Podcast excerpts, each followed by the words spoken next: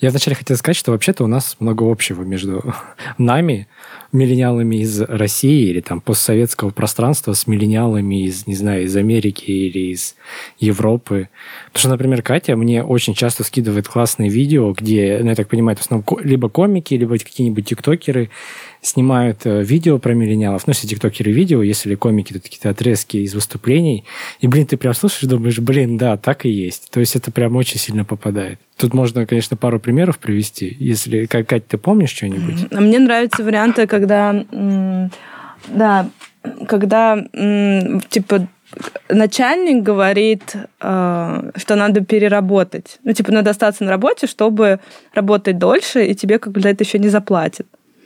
Ну, и там бумер, миллениал и зумер. Угу. И бумер такой, типа, ну, да, а, ну, как бы, тогда вы мне должны заплатить, плюс вы должны, ну, такое права качает, я останусь, но, в общем-то, есть последствия вашего действия. У миллениал такой, а, да, я останусь, Конечно же, я помогу. Ну, супер такой милый, и потом уходит в другую комнату и звонит там, мама, я больше так не могу. Они заставляют меня переработать. Ну, и жалуется маме, как бы выходит, а начальнику все такой добрый, классный, хороший. А, и зумер такой, типа, вы что, типа, офигели? Ну, да, типа, у меня там качела. Он такой, ну тогда мы вас уволим. Да, и такой, да увольняйте, блин. И такой берет телефон, звонит подружке, и такая, типа, блин, ты прикинь, что мой босс сейчас, типа, сделал? Ужас вообще. Я, я сейчас перед записью попробовал в Твиттере написать Millennials ну, и посмотреть, что там в английском Твиттере. Кстати, прикол, если э, на русском языке пишешь, там все твиты, это как миллениалы что-то придумали. Ну, вот, там, вот этот мем обыгрывается.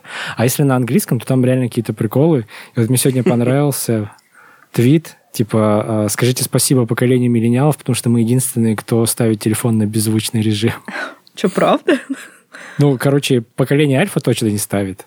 Ну, это типа, типа совсем, которые мелкие. У которых уже есть телефоны, которым звонят. Да, кстати, у меня вот племянник, ему, ему 11 лет, он 2000... Ну, что они просто не умеют. Нет, ну ему 2011 года, так-то ему уже 11 лет. Ну, с другой стороны, надо понять, что они забирают телефоны, кстати, на уроках. В школе вообще. Ну да. Такое, у нас, кстати, такого еще не было. У нас и телефон-то Поэтому мы учились отключать, потому что если ты не отключишь, у тебя все заберут. Видимо, кто-то не додумался отключать, и эта система сломалась в какой-то момент. И так учителя узнали, что у учеников уже есть телефоны. А мне еще понравилось видео, я вот прямо сейчас его посмотрел, его пропустил, тоже такая скидывала, где какой-то комик говорит, что типа, ну, сейчас самое кла- классное время, чтобы быть взрослым, потому что Типа, когда я был взрослый, когда я был ребенком, все взрослые были какие-то бешеные, типа там кричали на меня, проваливай с моей лужайки. Зато сейчас все, что, все, что я там и мои чуваки, и там мои друзья делаем, это играем в видеоигры, а, смотрим профессиональный рестлинг, рестлинг, и там что-то еще третье, блин, было тоже такое. Что-то очень какое-то детское развлечение. А, и мне понравился, когда ну, он такой говорит, типа, вот, когда мне сейчас 37, когда моему папе было 37, у него было два ребенка, было юридическое образование, был дом, а у меня есть хулу. Ну, подписка на хулу. Потом говорит, типа, я у своего чувака, которому там 44, спрашиваю, типа, чел, когда ты будешь заводить семью? И ты такой, what? I leave my mom. I have a family. Типа, что? Я живу с мамой, у меня есть семья.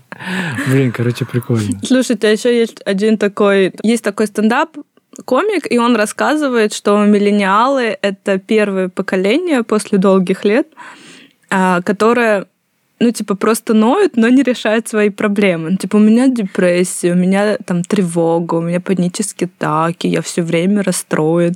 А, ну, ему такие, типа, ну, тогда сходи там прими таблетки, сходи к психологу. Он такой, что? Типа, не буду я. И он, и как бы получается, что это, э, что те, этим самым миллениалы, они как бы просят окружающих под них подстроиться, но не им идти решать эти проблемы. Ну, типа, ну, это правда, потому что когда у меня было обучение в Америке, я помню, там очень много людей, которые так, у меня anxiety, это тревога, да, у меня тревожность повышенная, поэтому, ребята, сегодня, пожалуйста, ко мне без всяких там проблем. Ну, прикиньте, на работе, как, как на работе без проблем, да, ну, как бы... Он такой, ну нет, нет, сегодня меня не трогайте, у меня вот я хожу сейчас к доктору, у меня такое повышенное расстройство и да, тревога. Ну и реально, как бы мне кажется, что миллениалы, они вот сделали это такой своей фишечкой, что люди должны, типа, подстраиваться под мои эмоции. В общем, может быть, это связано с тем, что мы всегда хотели а, чем что-то кому-то доказать, да, так говорят про миллениалов, что они всегда хотят кому-то что-то доказать. И, может быть, этим самым кто у кого не получается доказывать, они хотя бы делают так, что окружающие их принимают как ну, чтобы хорошо-хорошо, сегодня мы тихие, спокойные, потому что там у Кати повышенная тревога. Ну, не знаю, может быть, в этом есть какой-то а, кайф. Да, да. Ну, я понял, ты, короче, типа миллениалы на этом строят свою идентичность. Ну, да. А мне еще интересно, э, есть такой миллениал, он такой говорит, а вы, вы не думаете, что...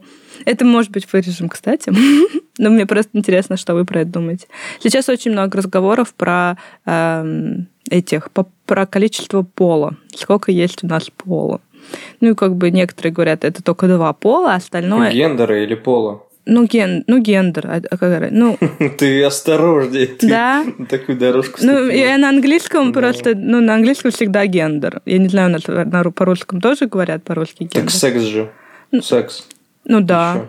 Не, ну, ну да. А, ну да. Mm-hmm. Ну тогда вот, давайте два пола и сколько там гендеров. И один чувак такой, когда вы не думаете, что это мы миллениалы, ну, чувак сидит такой миллениал, это что миллениалы виноваты в том, что сейчас вот эта вот каша-малаша, потому что мы все время хотели высказать свое мнение, потому что бумеры нас все время, типа, заставляли идти по строгим рамкам традиционным, а мы с этим боролись, и мы так с этим начали бороться, что, типа, не остановились, и теперь повсюду каждый орет, типа, я, я собака, я там дерево, я там э, девочка, которая не девочка, мальчик, который не мальчик. Ну, и, и типа каждый хочет повесить на себя какой-то неординарный лейбл. Вот, и он такой, да, что типа миллениалы чем, с чем боролись, на то и напоролись. Хорошая мысль. Потом, ну, типа, не, не удержали поток количества «а я считаю». Я еще про одно видео хотел рассказать тоже вот из этой серии, про то, что у миллениалов нет денег на покупку жилья. Хотя, не знаю, помнишь ты, нет, я тебе сейчас в, в инсте напоминал про это видео, но ты, видимо, еще не прочитала. Короче, где чел говорит, что... Типа, я, кстати, хочу сказать, что у меня нет в инсте уже давно. Ну ладно, ага. Э, я вернусь туда. Ну, я понял. Это типа как это... Э, признаки жизни в России сейчас, что ли? Да, ну, типа, что без VPN в инсту Ну, я помню про этот дом, да-да-да. Да, короче, чел говорит, что, типа, я ненавижу old person, ну, типа, ста- старых людей, потому что они, типа, такие рассказывают, когда я был молодой, я купил этот дом там за 11 малин, а сейчас он стоит 2 миллиона долларов. И я такой, что? У меня 9 соседей. Мы платим каждый по 11 тысяч долларов в месяц. Как, как, как нам купить жилье? Он говорит, мы все юристы, мы все юристы с, кра- с классной, с классной профессией, ну кроме, там, ну кроме одного, он что-то что не сказал, он у нас в роли собаки, типа не работает. А, да-да-да. Влад, так, давай с тебя тоже какой-нибудь мем, и мы начинаем. Да я вообще удивляюсь, откуда вы столько мемных видосов знаете про миллениалов, вот это вот все. Просто как-то это все мимо меня проходит совершенно. Блин, интересно, Кать, почему ты только мне их скидываешь? Да вот да, вы там ну... в своей какой-то, не знаю, э, как это называется, э, экосистеме варитесь, типа. Катя как будто бы, ну, типа, просит там одобрения или, не знаю, согласования, чтобы отправить вам. Ну, из инсты не очень просто еще в телегу отправлять, окей. Еще есть такая Это причина. да, а во-вторых, там не везде есть перевод. Я там только одно еще. видео помню, одно единственное, наверное, которое мне просто в целом понравилось, это, то, это отношение, типа, людей э, там разных поколений к тому, как там, Ладно, там чувак записывал ТикТок, э, как он ударился об косяк. А, и, типа, да, в 70-х он ударился об косяк, он, типа, вообще не заметил. Потом э, в 80-х он ударился да, об косяк и такой нагнал немножко. В 90-х, типа, ау, что, что это было? Что это вообще было? В 2000-х, типа, миллениалы. Он там упал, короче, начал ныть, начал записывать себе на телефон, ставить хэштеги. Вот, вот это я, я только это помню. Э, ну, наверное, это одно из самых смешных, что я видел. Вот. И опять же, я не согласен, потому что, как бы, ну, очень, наверное, очень американская вся эта история. Ну, вот как бы такое Слушай, ну мне, нет, мне кажется, на самом деле, вот был бы, типа, упал и начал там поныл, поныл, дальше пошел, это линял, а упал, поныл, и, ну, поныл и начал выкладывать хэштеги, там, фоткать, это, мне кажется, уже Z. Просто а, кстати, мы, на самом деле... Так и есть. Он же он не подписывал словами, он просто подписывал годами эти видосы. Я думаю, так и есть. А, ну просто потому что на самом деле, если честно, я когда ударяюсь обо что-нибудь, ну, то я, ну, я не так сам откровенно не падаю, но я поною. Там, а, там. У меня просто на самом деле еще начинается какая-то истерия, я смеюсь и плачу. Ну, особенно если очень больно, да, ну, то есть... Типа раньше люди были жестче, понимаешь, и вообще раньше великаны там э, целые ходили там по полям и все такое. А сейчас люди уменьшились, стали хиплыми, маленькими, вообще никакими, скоро сузятся, с, да, я не знаю, до сантиметра и совсем исчезнут, в общем. Я думаю, вот так э, наши бумеры думают в целом. Ну, пускай думают, но все равно. Если я хочу поныть, я поную.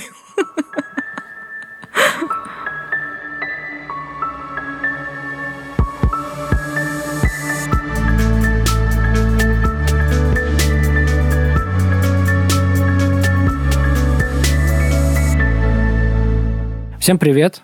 Это подкаст «Молодые люди», подкаст, в котором миллениалы пытаются добиться успеха, но у них все еще ничего не выходит. И мы его ведущие. Меня зовут Руслан Хасанов, мне 30 лет. Привет, меня зовут Влад, мне все еще 28. Меня зовут Катя, мне 30 лет, а еще я немножко болею простудой. А еще сегодня нет нашей участницы, которая, которая зовут Дези Балде. Ей тоже 30 лет, и, надеюсь, она не болеет и ей просто не понравилась тема. Я думал, говорить об этом или не говорить. Ну, я думаю, как опция, типа, если что, ты на монтаже просто оставишь либо наоборот. А мне кажется, я тоже думала об этом, но я рада, что Влад сказал, потому что эм, Чего, на самом деле, давайте, если кому-то не нравится тема, мы будем, типа, ладно, не, не будь, не, ладно, не записывайся, но мы про это скажем в эфире. Мы миллениалы, мы должны нормализовывать то, что нам не нравится. Просто не приходить. Да.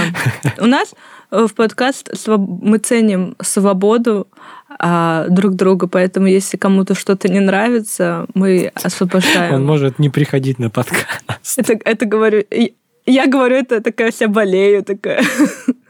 У нас все можно. А, Дейзи, надеюсь, тебе стыдно, что ты не пришла. Да ладно, все уже загнобили. Да нет, я надеюсь, что ей не стыдно. Уже сильно, не, да? Да не стыдно ей, не стыдно. Все нормально, Дейзи. Самое главное вовремя остановиться, иначе это вообще больше никогда не придется. А чтобы Дейзи пришла на, на следующий выпуск, можно ее заманить на это донатами. Хотя, казалось бы, ей уже и так много задонатили персонально. Но Больше всех, если честно. Правда, в итоге все равно эти деньги как бы не, не совсем до эти пошли. Окей. А, вы можете поддержать наш подкаст. Я, кстати, хотел сказать, что и ваши донаты а, могут э, позволить нам стать популярнее и лучше, а потом думаю, что по, по миллениальскому лору, по миллениальскому мифу наш подкаст не должен становиться успешным. В общем, нужно нам задонатить так, чтобы мы были самые успешные среди неудачников. Сейчас посыпется на наш донат с 10 рублями. В этом был коварный план. Е, будьте неудачниками. Е. Донатить нам можно по ссылке по, в описании или есть также ссылка э, на YouTube-канале переходите по ней, и там все очень просто, понятно. Можно отправить любую сумму, которую вы считаете достойной нашему подкасту. И написать что-нибудь, если хотите. Да, комментарий или пожелание какое-то может быть. Но э, также можете с нами общаться в нашем телеграм-канале, в нашем телеграм-канале, который называется «Молодые, но есть нюанс». Э, ссылку на него вы также можете найти и в описании, и в нашем телеграм-канале. Там э, можно... Ссылку на него можете найти в нашем телеграм-канале. Ссылку на телеграм-канал. Пожалуйста, будьте уже добры, поищите там ссылку. Не, можно найти в описании или... На YouTube-канале, да, там тоже она есть. Вот, там можно э, с нами общаться, переписываться, также можем обсуждать какие-то мемы, и можете предлагать там темы. Если они будут интересными, мы их возьмем в оборот и обсудим. Вот. У нас пока кризис небольшой с темами, поэтому мы должны слушаться Руслана, кто что он предлагает, потому что он единственный, что что-то предлагает. Ты, мне кажется, так сейчас плохо о моей теме отозвался. Это нормальная тема. Мне она всем не нравится. Она, она сложная. It's complicated. Позязя, ставьте лайки и делитесь по возможности э, нашим подкастом. Возможностей у всех э, становится все меньше и меньше, мы все понимаем, однако оставляем вам вот такой вот э, как-то...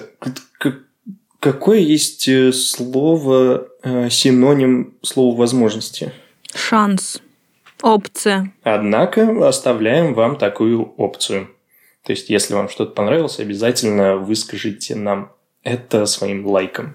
Ну, вот сразу слышно, вот, что Влад профессионал. Влад, когда говорит на публику, ну, что-то просит аудиторию, у него всегда так голос меняется. Я как будто прям слушаю какой-то YouTube-канал такой. Так, у меня вообще всегда сразу оп, ничего себе. И потом Влад так снова с нами общается, у нас все нормально. Я просто сейчас лежу. Нет, нет, у тебя каждый раз так. И ты так потом... Слушай, ты еще и лежа записываешься. Не говори, еще, еще и в расслабоне. У Влада очень маленькая квартира в Тбилиси. Не, у меня, меня заняли, заняли все комнаты, и я теперь опять, ну, немножко сжат в условиях.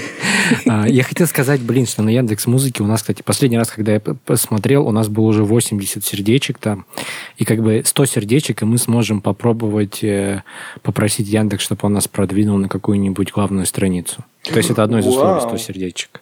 Ребят, да пожалуйста. Ты что не говоришь? Это же, это же очень, это же, это же очень интересный как-то aim, да, э, типа как-то конечная точка, как цель, цель, да, цель. Да. Забываю все слова. Влад постепенно начинает переходить на грузинский язык. Поэтому говорит на английском.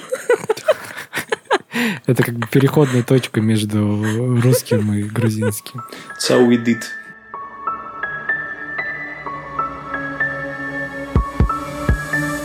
Вот смотрите, короче, когда мы часто обсуждаем, когда мы обсуждаем какие-нибудь статьи про миллениалов, мы периодически говорим, о, ну вот эта вот статья написана там про американских миллениалов, не знаю, про европейских, а, а вот у нас немножко другие реальности. И вот это у нас такой красной нитью проходит через некоторые наши выпуски. Я решил попробовать а, определить какие-то ключевые черты, характеристики а, российского слэш постсоветского миллениала. Как бы почему я говорю постсоветского? Потому что мне кажется, что у, некотор- у некоторых стран которые там после развала Советского Союза появились, тоже есть общее с миллениалами. У миллениалов, которые живут в этих странах, есть общее с миллениалами из России.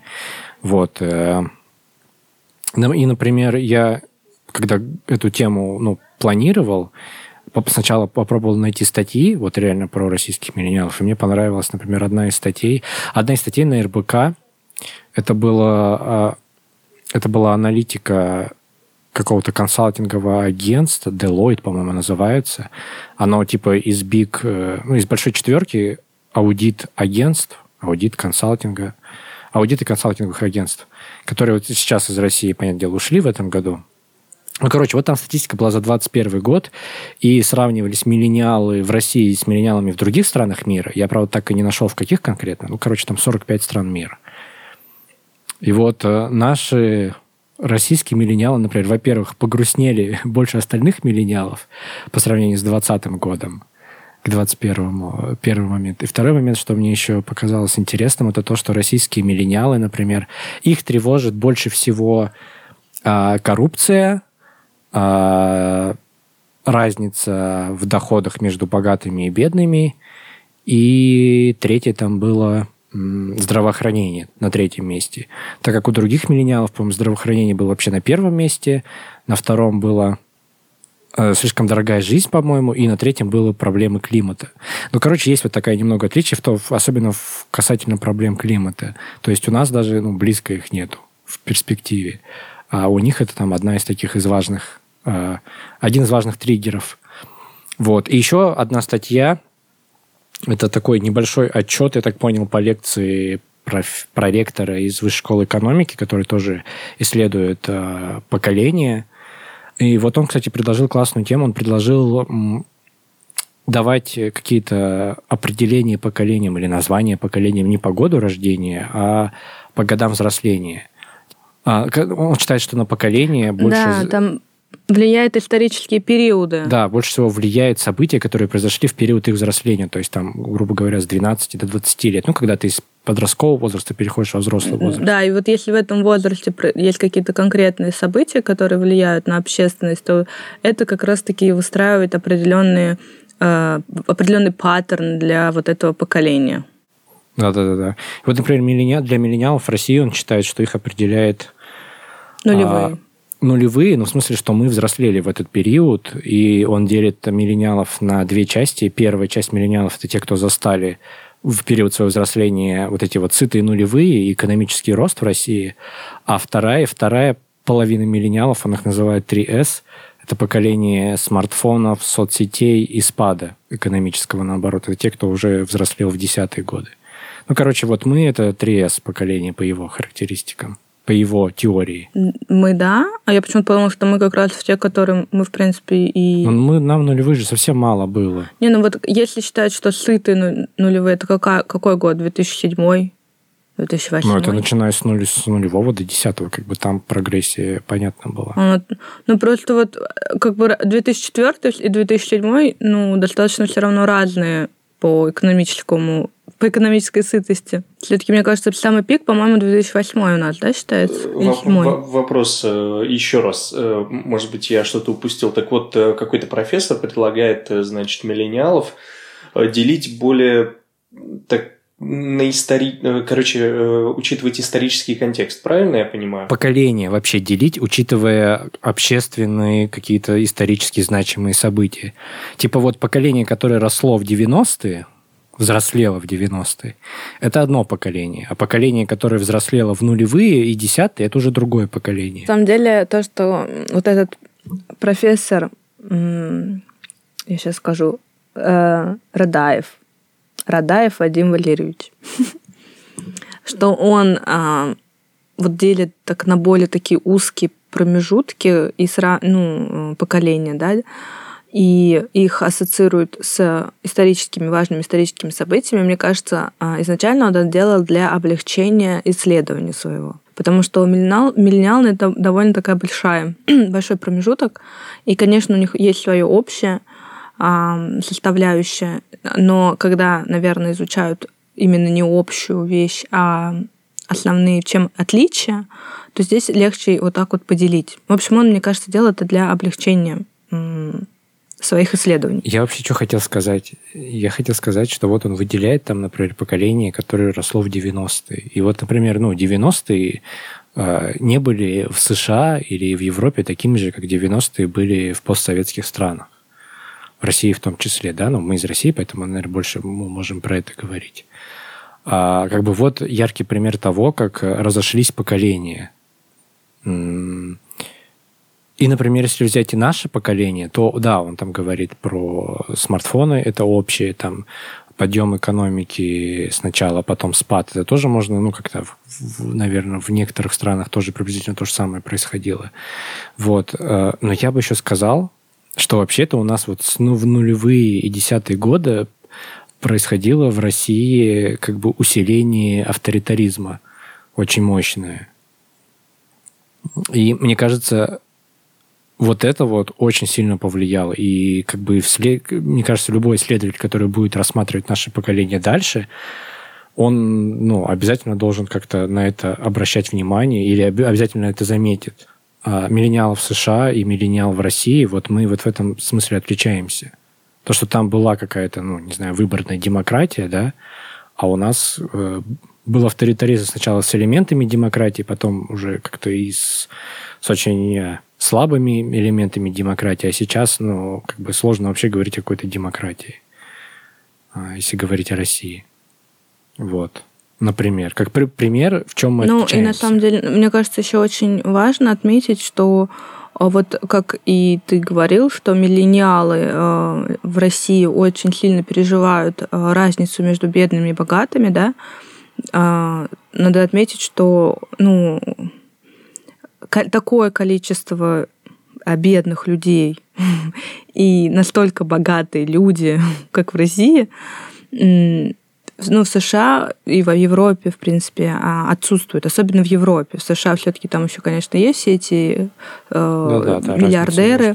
Да, да, да, но тем, тем не менее, надо сказать, что ну, там сантехник, да, тот же, э, вот я рассказывал недавно знакомым, э, кто там у нас? Ну, в общем, любой человек, который занимается э, работой руками, он очень хорошо живет. Ну, то есть он живет не хуже какого-нибудь там профессора.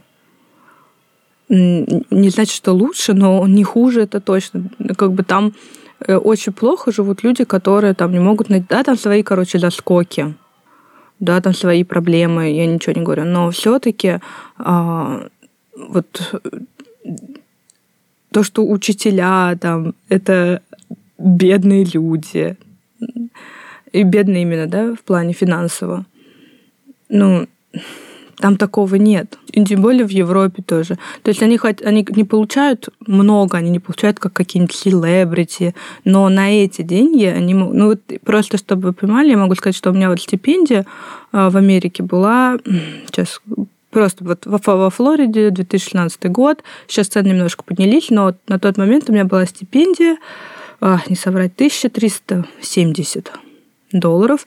Из нее ровно половина уходила на мое жилье в месяц, и на остальные деньги, ну, я жила прекрасно, я ни в чем себе не отказывала. У меня не было там машины, у меня был велосипед, я, я покупала книги, я ездила путешествовать, э, покупала себе шматье, э, ходила в рестораны.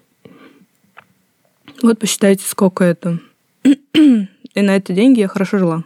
Так что купил себе там телефон, у меня был синтезатор, ну, это из большой техники какой-то.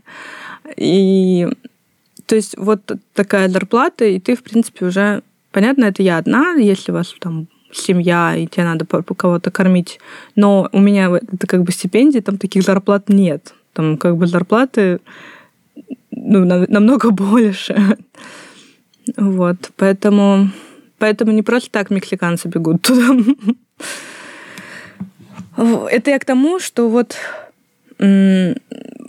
для нас, для, на, для нас, для миллениалов, все равно видеть вот такую картину, да, человека. И, и забавно мне смотреть на старшее поколение, которое смеется над тиктокерами, которые в кавычках ничего не делают и зарабатывают там на рекламе большие деньги – а я, а вот тут вот человек там пожарный, он там зарабатывает копейки. Ай-яй-яй, какие ужасные молодое поколение. Я так и думаю, ничего, что это как бы вы вообще вот сейчас создали эту систему, где зарабатывать на рекламе, ты как бы живешь достойно, чем есть у тебя достойная профессия. Мне кажется, это последствия. Я хочу всю ответственность свалить. на предыдущее поколение. Давайте немножко кристаллизуем э, то, о чем мы с вами говорим. Вот не сочтите меня за тупого, а в чем в итоге отличие? Вот мы с вами обсудили э, то, что есть э, теория поколений, которая делится именно, делает эти срезы исторические. То есть в какое время мы жили, мы обсудили и что социологи, и историки должны это учитывать, и все такое. Но в конце концов, какие черты-то это в итоге нам придало. То есть мы обсудили, что мы там жили, но что это должно учитывать и все такое. Но, но что, что это за черты? Вот понять бы, что это нам все вот этот вот исторический период, что он нам дал, что он нам придал, что в итоге в нас такое, а, чего нету в остальных и чего нету, опять же, у, не знаю. Ну, и вот если говорить про то, что я говорю, там, про авторитаризм и демократию, мне кажется, он в нас э, как-то очень глубоко поселил страх перед государством. А, как бы это вот выражается, знаешь, в этом непонимании там европейцев, европейцами, почему вы не протестуете или почему вы не боретесь сейчас в России, а типа уезжаете из нее или там. А, слушай, а можно сразу вопрос? А он поселил в нас страх что? Разве давно?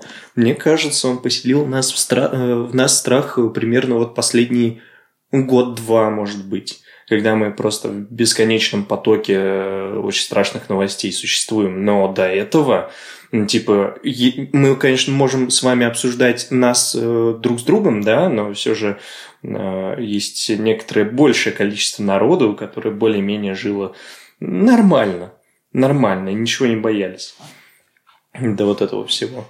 Я, кстати, не уверен, что не боялись. Нет, на самом деле, просто, мне кажется, эм, во-первых, изначально у нас была, я не знаю, как, опять же, да, будем говорить индивидуально, но я помню моменты, когда изначально очень много шло э, хорошего, да, то есть наш главный человек, я не знаю, президент, да, будем, э, президент хороший, и ты как бы про него ничего не можешь плохо говорить. В принципе, сначала, сначала это было потому, что он хороший.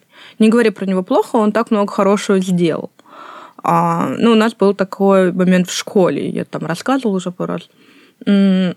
И он очень долго продолжался. Не знаю, Кать, можно было, можно было ругать точно. Я говорю про себя. А то таком речь о Путине или о Медведеве? Мне кажется, это огромная разница. А, кстати, типа, знаешь... когда был э, Медведев, казалось, что это прям оттепель. Ее так же и называют, медведевская оттепель. Да. Нет, ну я про Путина. Да. Ну, то есть это Поколен... Подожди, поколенческая черта миллениалов России боятся просто одну персону, блядь, единственную. Капец вообще.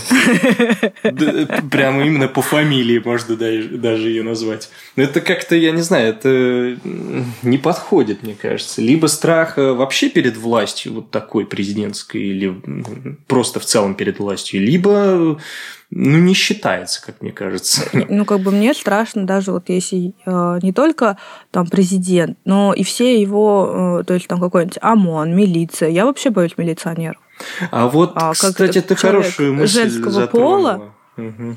Как человек женского пола, я вообще, когда вижу группу милиционеров, меня бросает некую такую... У меня никогда ничего не было, ну, я так сразу скажу, да, но когда проскакала пару историй мимо ушей, причем с детства какие-то даже некоторые были там, ну, просто там взрослые говорили, или, ну, как-то вот так пробегала какая-то история, а, и даже если это касалось не женщины, были истории там и с мужчинами неприятные. У меня есть страх перед э, вот э, милицией, да, у нас сейчас полиция, полиция. Ну, тогда милиция, сейчас полиция. Вот перед этими людьми у меня определенный э, страх. Плюс страх перед любыми госслужащими.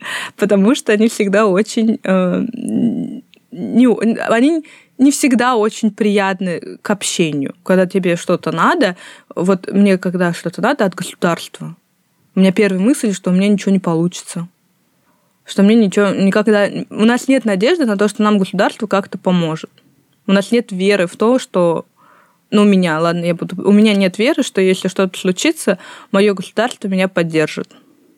Денежно, э, как-то проникнется моей проблемой или еще как-то. В общем-то, если пока я только не пойду, пусть говорят. А до этого всем все ну равно. вот, Кать, ты просто скачешь э, с, одно, с одного на другое. Это надо немножечко сейчас э, э, как следует сложить все по полочкам. Но Получается, для меня это одно целое. Смотри, ты сейчас, сейчас опять можно убежать э, в другие немножко темы. Э, я просто хочу сказать, что ты говоришь о двух э, вещах, например, бояться и чего-то ждать. Это вообще совсем-совсем разные вещи. То есть я с тобой полностью согласен, что есть такая у нас эм, Э, фишка, в нас фишка, ничего не ждать от этой власти. И мне кажется, кого вообще не спроси, никогда ничего не ждал никто от нее. Но вот это правда нас, и э, это еще передается нам от наших родителей, и это, mm-hmm. это действительно можно про нас сказать вот именно так. Я уж не знаю, как там зумеры, наверное, вот ровно то же самое, да, выученная беспомощность, она продолжающаяся, это наша черта, однако, если она не только наша, то можно ли говорить, что, ну, можно ли ее как-то присваивать себе, не знаю. Вот. А по поводу боязни власти, то есть я понимаю, что это немножечко смежные темы такие, они похожи для тебя, и, в принципе, для меня тоже похожи. Но я бы их немного разделил. Вот мне кажется, все-таки поколению миллениалов, но оно не то, чтобы боялась, что ли, власть раньше. То, что мы сейчас э, так сильно ее боимся, это же, ну, а вдруг там, я не знаю, через два года опять все поменяется, что нам теперь и это учитывать? И опять все перестанут ее бояться. Мне кажется, вот э, на протяжении 10 там где-то э, лет, э, от 2005 до 2015 было меньше вот этого самого страха перед властью. А потом уже начало все завинчиваться. И, естественно, мы пришли к тому, к чему пришли. Но, опять же, мы, все познается в сравнении. Вот такого страха, как, например, в, э, до 90-х у поколения бумеров э, был, да, вот такого страха, мне кажется, в нас не было.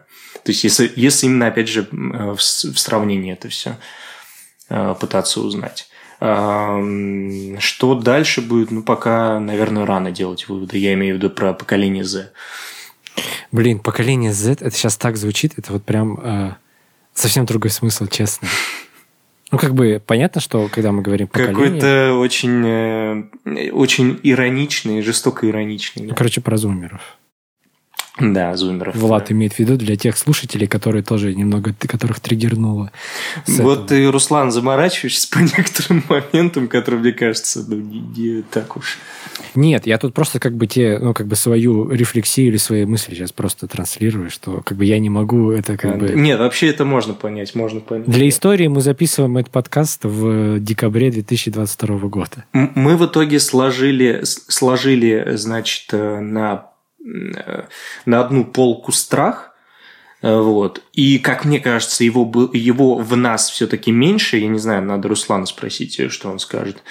Э, вот, потому что Катина мнение, оно, в общем, понятно, что страха в нас много.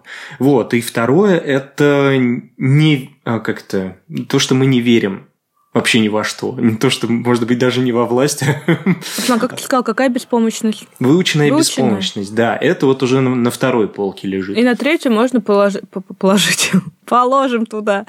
А, вот все-таки разницу а, в экономических представлениях.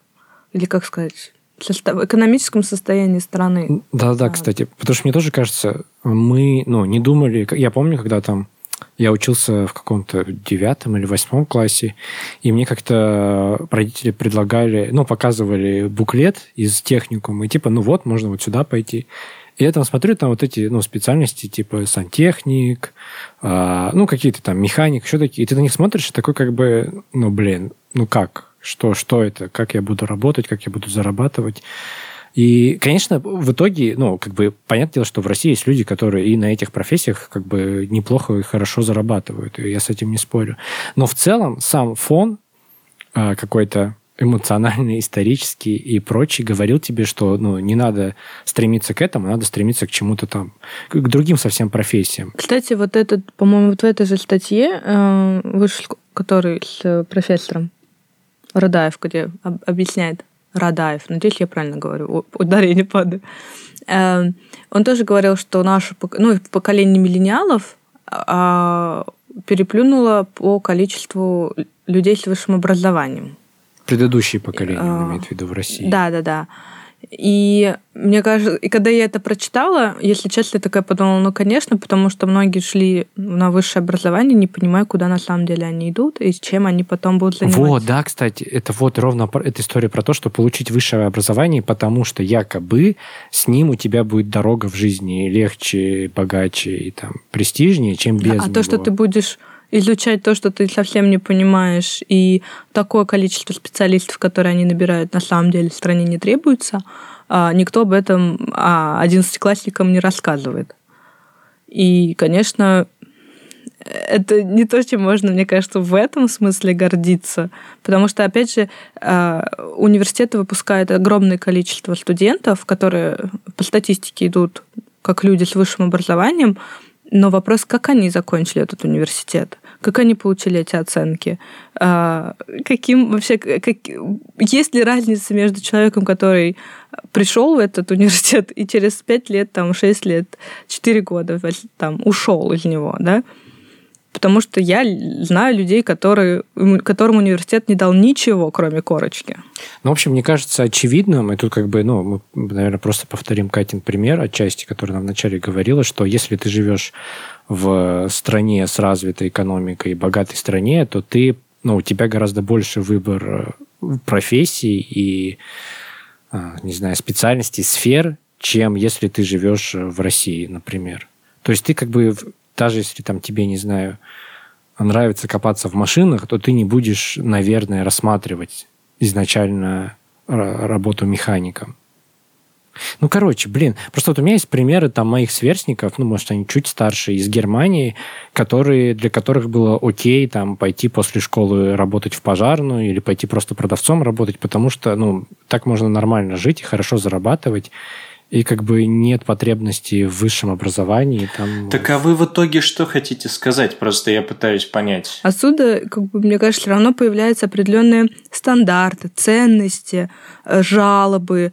То есть мы жалуемся, что вот у нас э, очень сам, одни из самых богатых людей в мире в России э, э живут при этом страна богатая, да, богата своими. Мы все это знаем, нам рассказывали в школе, насколько наша страна богата, а мы такие сидим и думаем, а почему у нас такие бедные люди, почему у нас бедные преподаватели, нищенская там зарплата у медиков, у других. Но мы сейчас опять можем э, немножко это улететь в другую сторону. Нет, вот. это же все влияет на наши ценности, понимаешь? То есть мы, мы э, рассматриваем уже жизнь немножко по-другому в связи с этим, нежели были а, люди с стран с благоприятным экономическим ростом или как благоприятным экономическим состоянием. Нет, с высоким это ВВП. само собой. Просто дело-то в том, что это все сводится к тому, что просто Россия – это другая страна э, в другое время.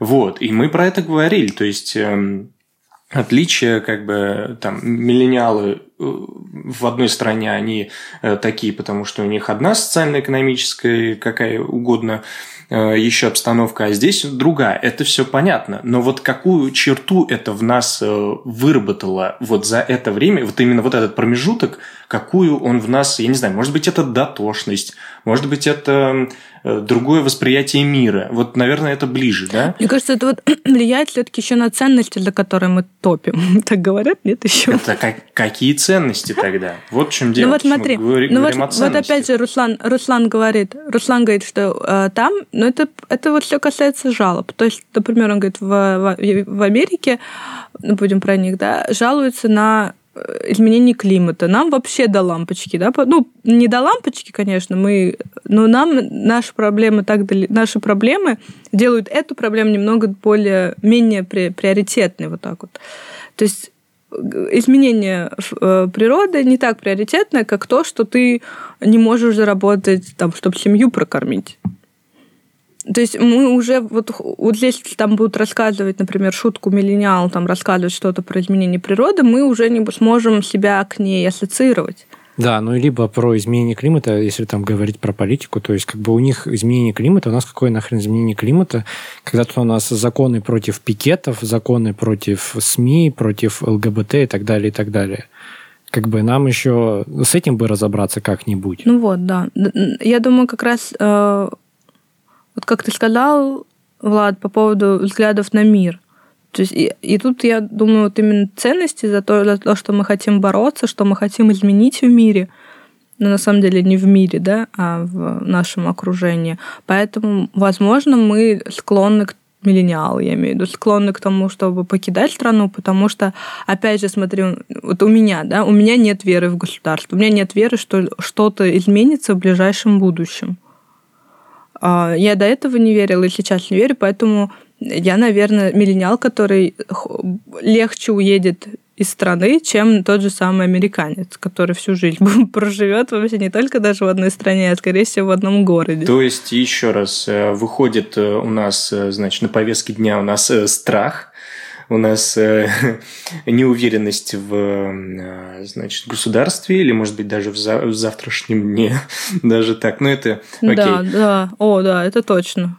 А, и третье – это мировоззрение э, гражданина страны, развивающегося. Ну, криминального капитализма, может быть, даже так, а может быть, уже и даже не развивающегося да. в итоге.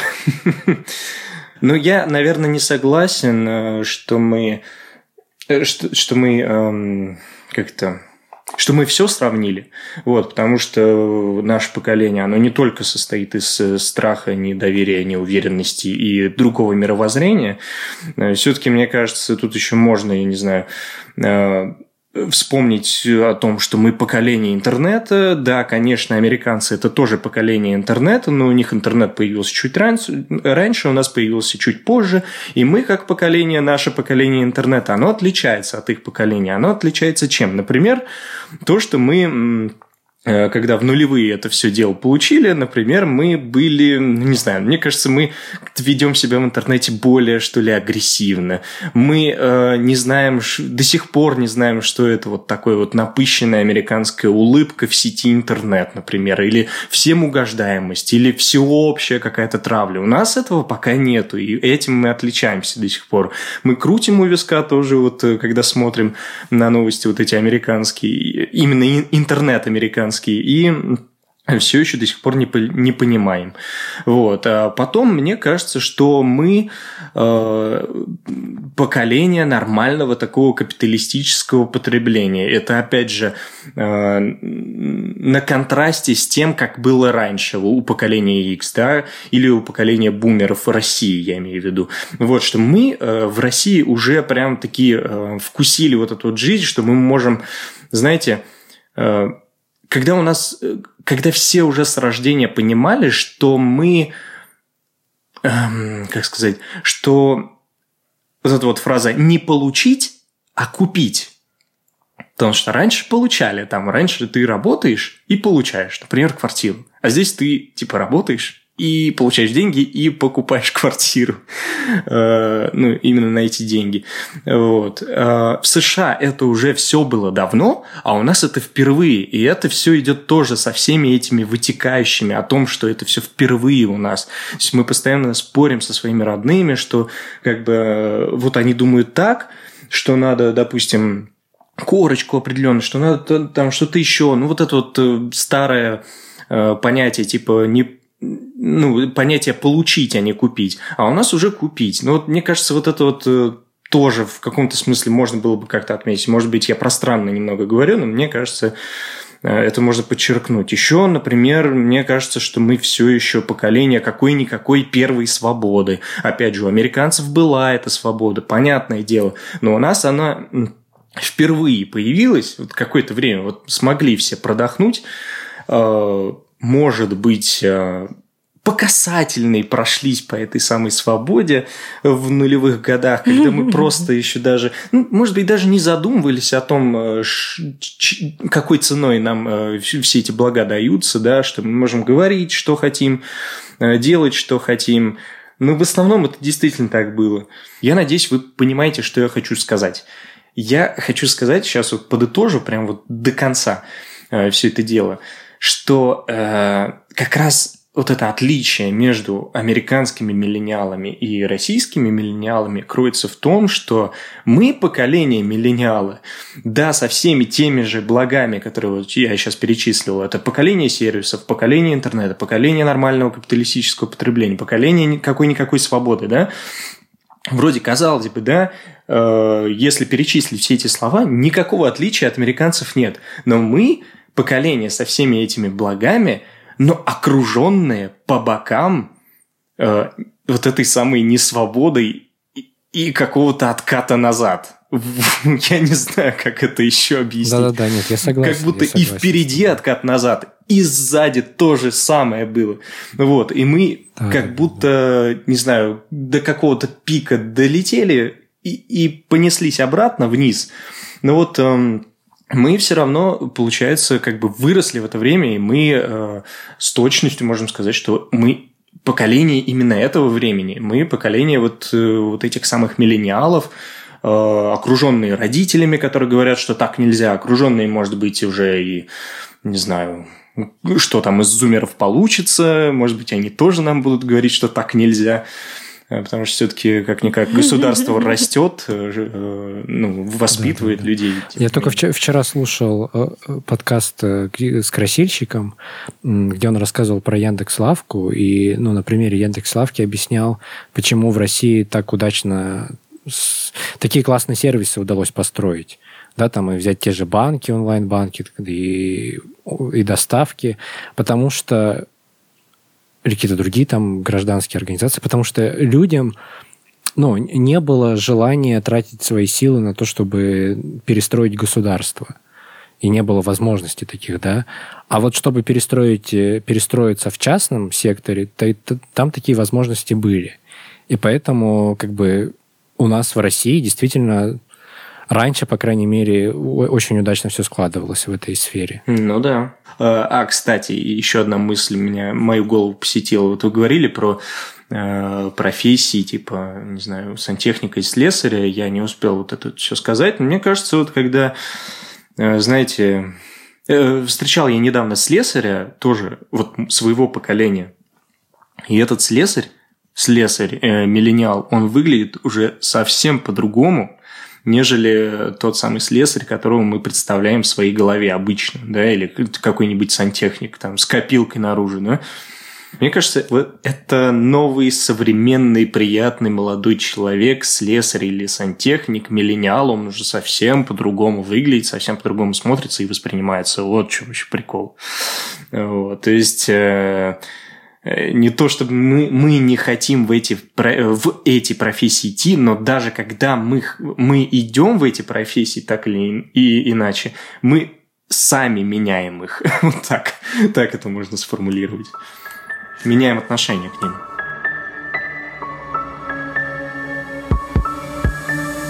Всем спасибо, что и в этот раз были с нами, и что дослушали, если дослушали до этого момента. До новых встреч.